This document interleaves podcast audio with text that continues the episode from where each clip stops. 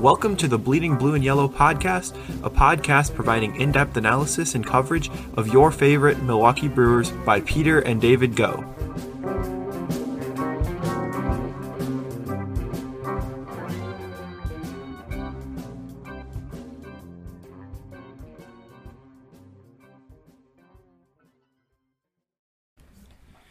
Welcome back to the Bleeding Blue and Yellow podcast. I'm your host, Peter Go, for another episode today. Should be a good one, David. We talked about Corbin Burnes and his National League Cy Young Award win last week. Today, MLB, all MLB first team for Corbin Burnes as well as Josh Hader.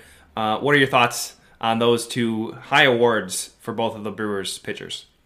Yeah, uh, very tremendous, deserving awards for both Hader and Burnes. But unfortunately, Brandon Woodruff nowhere to be found on the, the, either the first or second teams.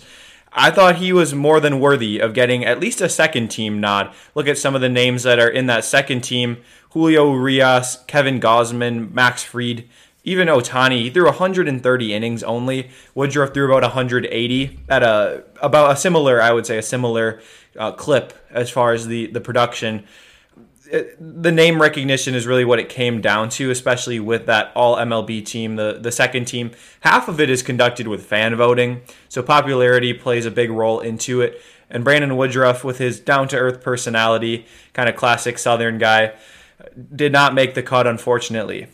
Yeah, and certainly there were good arms on that first team Burnes, Scherzer, uh, Robbie Ray, Walker Buehler, Gerrit Cole. I think you can make the case, like you said. Uh, I think it's pretty evident that Woodruff was deserving uh, as far as his performance last year to be on the second team.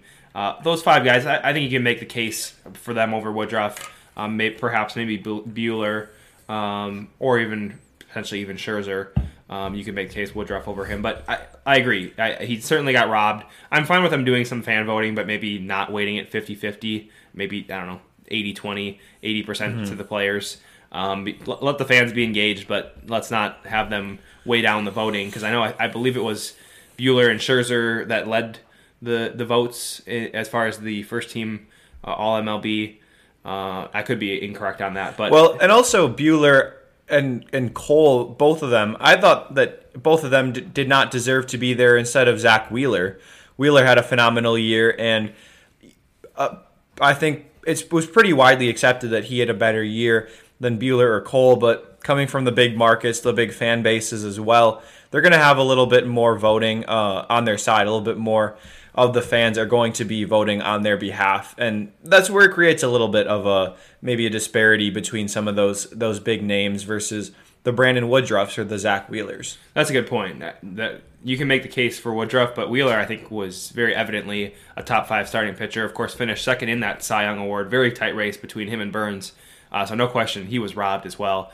So perhaps some uh, hopefully rearranging that they do uh, for next year's All MLB. We'll see what they do. I think it makes more sense to do make this a true honor and, and a, uh, a you know, well deserved award as opposed to basing it off the fans. Uh, we mentioned those five starters. Josh Hader, uh, again, also being on that first team All MLB. No surprise there. Uh, he, along with Liam Hendriks, representing the two relievers. And then position players Salvador Perez, Vlad Guerrero, Marcus Semien, Fernando Tatis, Austin Riley, and then the outfield trio Juan Soto, Bryce Harper, Aaron Judge be a fun outfield right there. Uh, Soto, Harper, mm-hmm. and Judge. Um, I don't know. Any any of those players specifically stand out to you? Marcus Semien's season went largely under the radar. Hit 45 home runs, set the record for most home runs in a single season by a second baseman, which had, believe it or not, been previously set by Davey Johnson in 1973. Would not have expected that until I took a further look into it more recently. He actually finished third in the MVP voting in the American League, but the spotlight was stolen, understandably so, by Shohei Ohtani in first place and Vlad Jr. in second place. I thought that that personally Semien deserved more credit, and good for him. He's hitting free agency now after his one year deal. The uh, the bet that paid off for him signing that one year contract with the Blue Jays, and now he hits the open market. So I thought Semien deserved more credit uh, for his play, and he certainly was deservingly the starting second baseman on the All MLB first team. Yeah, and he again may have been under the radar given the Toronto fan base uh, for him, a smaller market, and a great year from him, and, and a great a great timing for him in, in entering his free agent uh, year. I know he's looking to try to get a seven-year contract. We'll see if he's actually able to, to pick that seven-year contract up. I, probably unlikely given his age, but certainly he's a premier middle infielder at this point and will be highly sought after among the many free agents we were talking about uh, earlier with that really good uh, middle infield class that we've got uh, this year as far as free agents go. So, David, I know we jumped in a little bit, but what's today's random player of the day? Today's random player of the day is Doug Jones. Uh, he actually passed away this past week, unfortunately, due to complications from COVID 19. He was drafted by the Brewers in the third round in 1978. Actually, made his debut in 1982 as a member of that American League champion Brewers team, uh, but only pitched in four games, two and two thirds inning innings, and didn't come back to the major leagues until 86 when they had already dealt him to Cleveland by that point. Uh, he had a, a, number of successful years in Cleveland, ended up recording 303 saves over his career, which I think ranks in the top 20 all time. Uh, around there, five time All Star, came back to Milwaukee in 1996, had a pretty, pretty nice shorter run there, pitching for the Brewers between 96 and 98. 97, 202 ERA and 80 and a third innings. Actually finished 20th in the MVP voting as a relief pitcher. Uh, so important note there. And uh, I mean, he was a, a pretty solid reliever for a long time. Uh, ended up having a nice big league career despite not really getting started until 29 years old at the major league level. Yeah, several All Star appearances from him. A very solid career, under the radar career, I think, as a reliever. Um, and we'll jump right into the trivia question, which uh, is going to be based off of based off of last week. Corbin Burnes winning that uh, National League Cy Young. Uh, we mentioned that he was not the first Brewer to win the Cy Young Award, so may or may not be an easy question for you, David. We'll see if we can get you. Uh, but can you name all Brewers Cy Young Award winners in the franchise history? I know that there's not give you a hint here. There's not a lot of them, but we'll see if we'll see if David's able to list those off by the end of the podcast. Uh, I've got a lot of confidence. He's got he's got a confident smile uh, on his face. So I, am I'm, I'm feeling good about this one. Come it seems like when you ask the question, I have a confident smile. You never have the confident look when I when I look into your face after the the trivia question is is uh, is asked at the I, beginning of the episode. I've pulled off some good uh, some good uh, upsets. I would say that I, I, think you also have very low expectations. That's true. as a, as a I don't know what what that is Brewers trivia enthusiast that you are. I didn't have those daily Brewer calendars that like gave random stats about Davey Davey uh, Davey Nelson's stolen base record from like the 1970s or something yeah. random that you can quick, pull out. Uh, quick story. I remember that one of the questions one time was uh, when was the only time that two brothers homered in the same World Series game? And it, not Brewers related. It was an MLB question on a Brewers calendar. And I I think I was with you and I, I looked at it and I'm like just thinking I'm like who would it be? I look at you and I'm like Ken and Clete Boyer. Just pull it out of my head out of nowhere. And I look at it, and that's the right answer. I was so excited. And my friend who had the same calendar had known it and like was quiet because he had seen that. Of course, he didn't get it. Um, and I'm, I'm still proud of that to this day. Uh, Ken Boyer actually was up for election in the in the uh, Golden Era Veterans Committee ballot. It is unfortunate. It, it is unfortunate that you peaked. Your life peaked at the age of at 15, but you know, is what it is, I guess yeah, I mean, uh, got to take the wins when you when you can with those trivia questions. Uh, but another piece of news coming up this week, another uh, former Indian, I guess, uh, talking about Doug Jones, the current one, J.C. Mejia, current player. Brewers making their first trade with the Cleveland Guardians. They did change their name last week. A very unfortunate event happening on on that Friday. They unveiled the new team store, put up a new sign, Cleveland Guardians team store. Before the end of the day, the sign had fallen over, glass shattered everywhere on the sidewalk outside of the stadium. Not a good look for, for the first day. But the Brewers were able to get this arm JC Mejia right-handed pitcher at a low cost, player to be named later or cash considerations. And he split some time between the bullpen and the starting rotation last year with the Cleveland Indians, was very unsuccessful in the starting rotation, 9.78 ERA across 40 innings as a starter, but did just allow two runs in 10 innings as a reliever.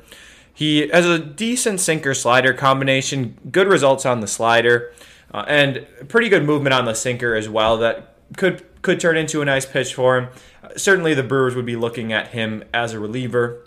Uh, he's out of options, out of minor league options, so would have to make the ball club out of spring training for them to keep him on the 40 man roster. But a nice guy that's worth a shot. Uh, they the Brewers bring in these relievers pretty often, it seems like, and compete for time in spring training. Very low risk move and could be a, another bullpen piece in the, the part of the bullpen equation for 2022. Yeah, low risk is a is a good way to sum that up. Uh, not a lot of downside. You know, cash considerations or a player to be named later. Uh, we take a look at the bullpen. Of course, you got some of those locks and consistent guys you you know are going to be in there in, in Hader, Williams, Suter, really Cousins. I think and Ashby even fit that mold. Uh, do you think it's likely that we see Mejia uh, making that bullpen, or is he a little bit of a long shot? I think a little bit more of a long shot, but it's a little bit diff- difficult to determine that right now. We don't know how the rest of the offseason is going to shake out, especially with Stearns. They'll make moves whenever. We don't know how, what the market is going to be like, especially with uh, potential lockout looming. So uh, that's a question that maybe you should revisit and ask me again in February when we have a little bit of a clearer picture on the Brewers' uh, bullpen status. Sounds good. We will we will table that one. Um, but Jose Berrios, we mentioned this last episode. Seven years, 131 million for the right-hander. Uh, extension from him that certainly begs a question. Uh, two young starting pitchers the Brewers have, obviously, in Corbin Burnes and Brandon Woodruff, who are uh, both going to be free agents after the 2025 season. What does that mean as far as extensions uh, for Burnes or Woodruff? Is that something that the Brewers want to want to consider doing uh, for them? Is that something that obviously Burnes and Woodruff would be open to? I think just a lot of questions over the next couple of years as the Brewers look to build a good ball club focused around these young players in the long term as well. Obviously, locking up Christian Yelich last year. Uh, what are your thoughts on that?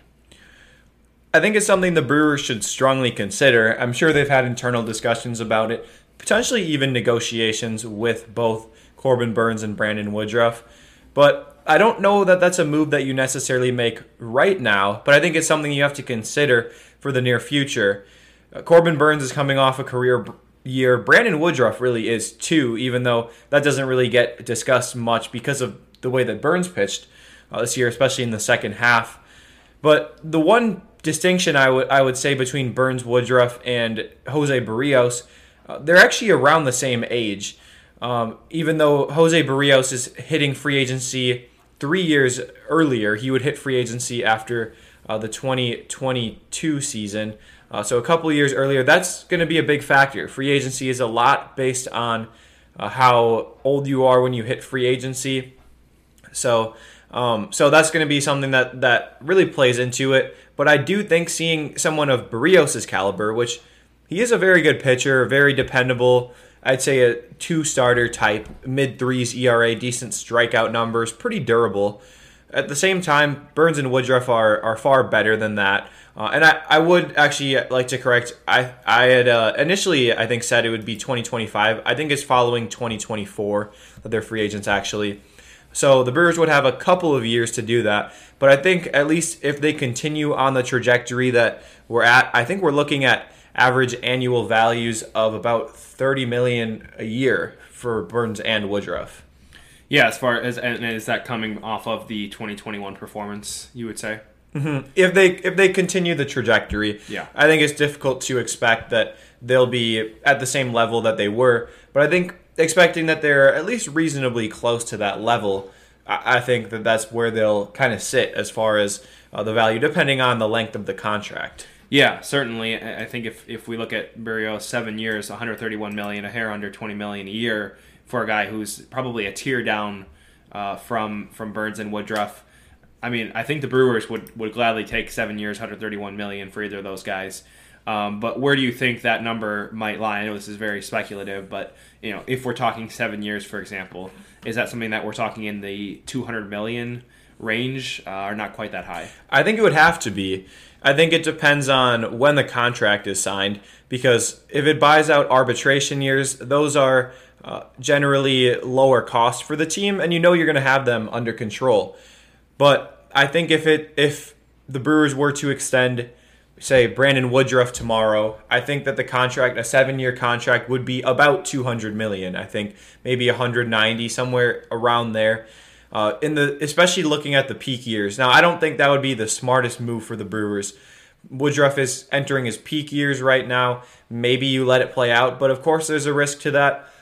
Seeing how the Brewers have uh, handled Yelich, they kind of they bought into his status as a star player, and you certainly hope and there's some belief that he will be back to that level. At the same time, there's a little bit less wiggle room as far as extending their their stars. Uh, it seems like they probably wouldn't do that with Josh Hader. Uh, thankfully, they have Freddie Peralta locked up long term, but extending Burnes and Woodruff could be something that they have to do and could be very costly in terms of the money that they dish out to either or both of them. Yeah, it certainly seems like now is not necessarily the best time to buy on these guys who are at their all-time highs as far as the performance that they've had. Uh, like you say, career years from both of those players, and I, I could see the Brewers. They, they still do have a couple of years. You know, we don't know what the 22 year looks like uh, for both of them. But even if we do see some regression as expected, I could see them uh, more deeply considering the option next off season after that. But you also think about starting pitchers and the durability of some of those arms as well. I mean, you know, what is Brandon Woodruff going to look like in three to four years as a starting pitcher? Is he going to be an elite starting pitcher, a number one still that's worth you know twenty plus million a year, or is he going to be a guy who's more middle of the rotation, uh, somebody who not as you know not the same pitcher that he was last year? That's the thing with pitching; it's very volatile. Uh, you see pitchers kind of fall off the table sometimes. Think about David Price. Looking at some of the biggest contracts of all time, him or Stephen Strasburg have had difficulty staying healthy. Even Zack Greinke, towards the end of the contract, not quite as valuable. So that's the risk that you run with some of these pitchers. At the same time, starting pitching is always at a premium. Very difficult to draft and develop pitching, uh, especially starting pitching, unless unless you're the Brewers and you really hit the jackpot with three guys over the course of a, a couple year span. Brewers really hitting it big with those guys, and it's a good problem to have, having to deal with whether or not you're going to dish out a lot of money in an extension for Burnes and Woodruff. Yeah, it certainly does help that they do have Freddie Peralta locked up with the contract extension last year. Uh, so we do know Freddie's going to be here a while, and certainly after the year he had last year, it's looking like a team-friendly deal uh, that the Brewers really made a good choice on. Um, so you mentioned Josh Hader earlier. Uh, what are the what are the chances the Brewers either decide to extend Josh Hader or even trade Josh Hader? That's something that's been floated for several years now. A Hader uh, now arbitration eligible um, for a few more years, but entering free agency, I believe in 2023. So what do you see the Brewers doing with him? It's a difficult decision. I don't think the Brewers will choose to extend him. I think that we're looking at someone who could be receiving the, the largest contract ever for a relief pitcher. He's established himself as the best reliever in baseball. He's won three NL Reliever of the Year awards in the last four years. And there's really maybe Liam Hendriks you could you could compare him to. There's not many guys though that have the track record he does. He's pretty young still. He's only 27. And while he maybe does have a little bit more mileage on his arm earlier in his career, he's still not someone who's shown any signs of breaking down anytime soon. So I think that that someone like Hader will probably be getting somewhere in that range of maybe pushing on five years, a hundred million might be what he's seeking. And that's a price that I don't think the Brewers are going to be willing to pay. I don't think they're going to choose to allocate their resources that way. The Brewers have shown the ability to develop relief pitching in addition to starting pitching. I think they'll go that route and Devin Williams, I think, likely would be his replacement after the 2023 season if they decide to keep him all the way through the end of his arbitration years. Now, a, a, a trade situation would be something that the Brewers, I'm sure, are looking into uh, at this point. He's got two years left. His value is probably at the highest it's going to be as far as as far as maximizing the value you get in return because you've got 2 years left under control probably will be paying him somewhere around 25 million combined over the next 2 years a manageable amount but still a, an amount that you could use somewhere else. The Brewers have been able to develop relief pitching. Maybe you try to go the homegrown route and maybe add a, a, veteran arm to supplement that in the back end of the bullpen at a lower cost, and then bring back a big bat something along those lines to uh, help the Brewers' offense and maybe create a little bit of a more well-rounded offense. Yeah, I mean, don't get me wrong; it's certainly valuable to have a guy like Josh Hader, who you know handing the ball to in the ninth inning, the game's effectively over. But when you look at what you could save as far as if you're looking at 10 to 15 million for him over the next two years, um, saving that money, you know, putting even three to five million on a on a relief pitcher for a one year contract or two year contract, you can get a pretty good arm um, at that price. Um, who's going to be a step down from a Hader or from a Williams, but could be a solid seventh or eighth inning guy and perhaps more value. I think the the hardest thing would be being second guessed with what the Brewers have built as far as the roster. It'd be a much easier decision if we were in maybe 2017 18 um, thinking about trading Josh Hader. But right now, it really feels like the Brewers are at their peak, and to think that they may you know make that big trade. Uh, my my uh, brain automatically thinks back to the Yoenis Cespedes Jon Lester trade, um, which of course was very controversial at the time, did not turn out well for the A's trading uh, one of their stars, and really Josh Hader is one of the Brewers' star, like you said, the best reliever in baseball. So for the Brewers to go out and trade the best uh, in the in the world at, at, closing for anybody, regardless of who who turns out, if it was um, you know major league talent, top prospects, I don't know exactly what it would look like, but regardless, uh, that that could you know turn out not so well for the Brewers and look back and, and really regret that decision. Yeah, especially with the way that relievers are in the playoffs. I think that, that that's where his his value is highest is in the playoffs.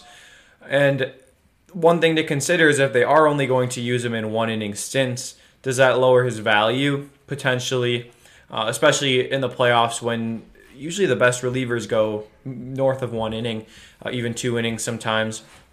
So that's a consideration that you'd have to look into. Uh, but it's you're not really going to be able to just replace Josh Hader uh, evenly. Josh Hader's not going to be uh, somebody you know you're not going to acquire another Josh Hader in exchange from like a, a younger version of him. So uh, that's why it's a difficult task uh, deciding whether or not that is the right move. But I think it's something the Brewers have to consider, especially with the kind of the holes that they have in their lineup. Yeah, certainly, certainly. So, final topic today. We talked about the lockout a, a little bit over the last couple episodes. It's it's looming here as we approach December. Uh, do you think that we are headed towards a lockout? uh, between the uh, Players Union and Major League Baseball? I think there will be some form of a lockout. What exactly it looks like is something that's a little bit less certain right now. The lockout would start on December 2nd. The agreement starts on December 1st. Excuse me. The, the agreement ends on December 1st. The collective bargaining agreement that the, the owners and the players agree on every few years. Uh, and it's a contract that includes basic rules of the way the, the game is set up. So free agency is is agreed upon in the collective bargaining agreement. Rules like the universal designated hitter, even a pitch clock. Those things are all uh, at stake in the collective bargaining agreement. So those are some some controversial topics, especially with the way players get paid. That's something that's that's at, on the negotiating table right now. Should players be compensated earlier in their careers? Should they be able to hit free agency earlier? How much control should a team have over its players contractually? These are all questions that are that are pretty heated debates between the owners and the players, and pretty much nobody in the industry expects that an agreement will be had between now and December first. Now, the good thing is because the agreement expires now, uh, or, or in, in, a week or so, we're not at stake of missing out on games. That's the big thing is when games are canceled, especially for the players and the owners. It means loss of revenue as well. So that's usually where the the biggest drawback to a lockout or a strike is. If there is a lockout, that would mean that there are no moves, there's no trades, no free agent signings, uh, nothing that involves any of the players. Uh, players are not allowed to use any club facilities. Uh, not that that really impacts us much, uh, but it's kind of more minor things like that. And we would see no no uh, no hot stove moves. Uh, the winter meetings would be canceled. So there are a number of aspects of that where we would at least see some sort of effect, and then maybe a free agent frenzy once the agreement happens. It seems like based on the the buzz around the industry is that what's going to happen is that they'll basically be negotiating and negotiating until essentially what happens is then when they're like, okay, we're up against the clock, and really the real deadline that's more or less set in sometime in February, mid to late February, when spring training games are at stake, because teams make make money at spring training too. They have to get ready for the year to start. Uh, then then an agreement will probably come through then. And Rob Manfred's words on the subject weren't particularly um, exciting, weren't particularly uh, confident as far as the agreement. He he basically made it seem like they're ready to go to a lockout, and then they'll reassess it or, or they'll continue to negotiate, and then basically set a deadline of when games are going to start for the agreement. Uh, this is something that, as a, a, fan, I think nobody likes to see these, uh, but also at the same time, the players certainly have their viewpoints. They want to get compensated fairly. They're the ones that are, are the product of the game of baseball, Major League Baseball, but the owners are the ones maybe taking more risk, the ones paying them, and the ones who, of course, also want to make money on the investments that they've put in uh, on their ball clubs. So it's going to be some heated controversy. I'm sure that we will hear more on it throughout. Hopefully, not a bunch of media leaks like last time, where basically the other the two sides were just villainizing each other the entire time. Blame was always placed on the other side, uh, and it's it's something that would be interesting to see exactly what happens. Uh, but overall, yeah, I'm still not really looking forward to that happening. Yeah, certainly a, a dull part of the sport and something that everybody is just hoping to avoid or um, take care of as soon as possible. Uh, we'll see if that is the case. Uh, next week, we'll, we will talk about some ideas. David's got some ideas on uh, rule changes in the new collective bargaining agreement. Um, certainly, uh, the agreement's filled with all sorts of things. Um, uh, really, it's just an entire agreement. I'm sure it's hundreds of pages, but he'll highlight a couple options and ideas that he may have uh, to either. I, I, was thinking maybe also during the lockout, perhaps reading the entirety of the last collective bargaining agreement on the podcast if we run out of uh, ideas. Certainly, that, will I'll, I'll let you. I'll, I'll, let you handle that for a solo episode, six hour episode. Uh, yeah, sounds premium, premium episode probably as well. Mm-hmm. for the amount of work put in, it, it, it would be worthwhile. So we'll we'll touch on that um, next week as well on some ideas uh, that that may pertain to the collective bargaining agreement. So, David, uh, you had a lot of confidence in today's trivia question. Who are the Brewers' National League Cy Young winners across their franchise history? So this is just National League, not American League. I, I should have uh, I should have said who are the Cy Young Award winners for the Brewers in franchise history. So National League or AL. Okay, so in '81, Rollie Fingers won it, and in '82, Pete Vukovich won it for the Brewers, and that is all since uh, until Corbin Burnes won it last week. That is correct. I'll throw another one at you then. Uh, can you name all Brewers that have won the Hank Aaron Award? Uh, Fielder, I'm guessing, won it at some point. Correct, 2007. Okay. And this player has won it twice. Was it Braun? Yelich. Oh, really? Oh, Christian 18 Yelich. and 19. 18 and 19. Right. Was it that it? Yep, three, wow. three, three Hank Aaron awards. So there you go. I, I, had to make sure I stumped you on something. Okay. Threw you at that one with, with no time to think about it. Three Cy Young Award winners, three Rookie of the uh, Rookie of the Year award winners, uh, actually five MVPs, which is hmm. I guess a little bit surprising. Fingers uh, Yount twice, and then of course Braun and Yelich. Um, but not exactly a whole lot of uh, award winners in the Brewers franchise history. Yeah, I'm just glad you didn't ask me to name all the Wall of Honor recipients, or we might have been here for a while. How about uh, Edgar Martinez award recipients? Uh, Dave Parker in 1990. is it actually? That is correct. some good, some good ones. Good ones certainly. Um, the Rolaids Relief Man. What I'm not even sure what it was. That? The, it was the predecessor to the the Trevor Hoffman reliever of the year. Got it. Uh, Ro- Rolaids is like a. I think it's a heartburn relief. That's kind of what I was yeah. thinking. Okay. Uh, so they they kind Got of it. appropriately uh, sponsored the award, and I think Fingers won it. Well, Fingers won it.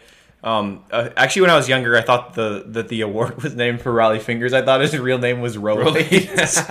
Rolade Fingers. I could see that. I yeah. See that. Um, but but I think Axford won it too in 2011.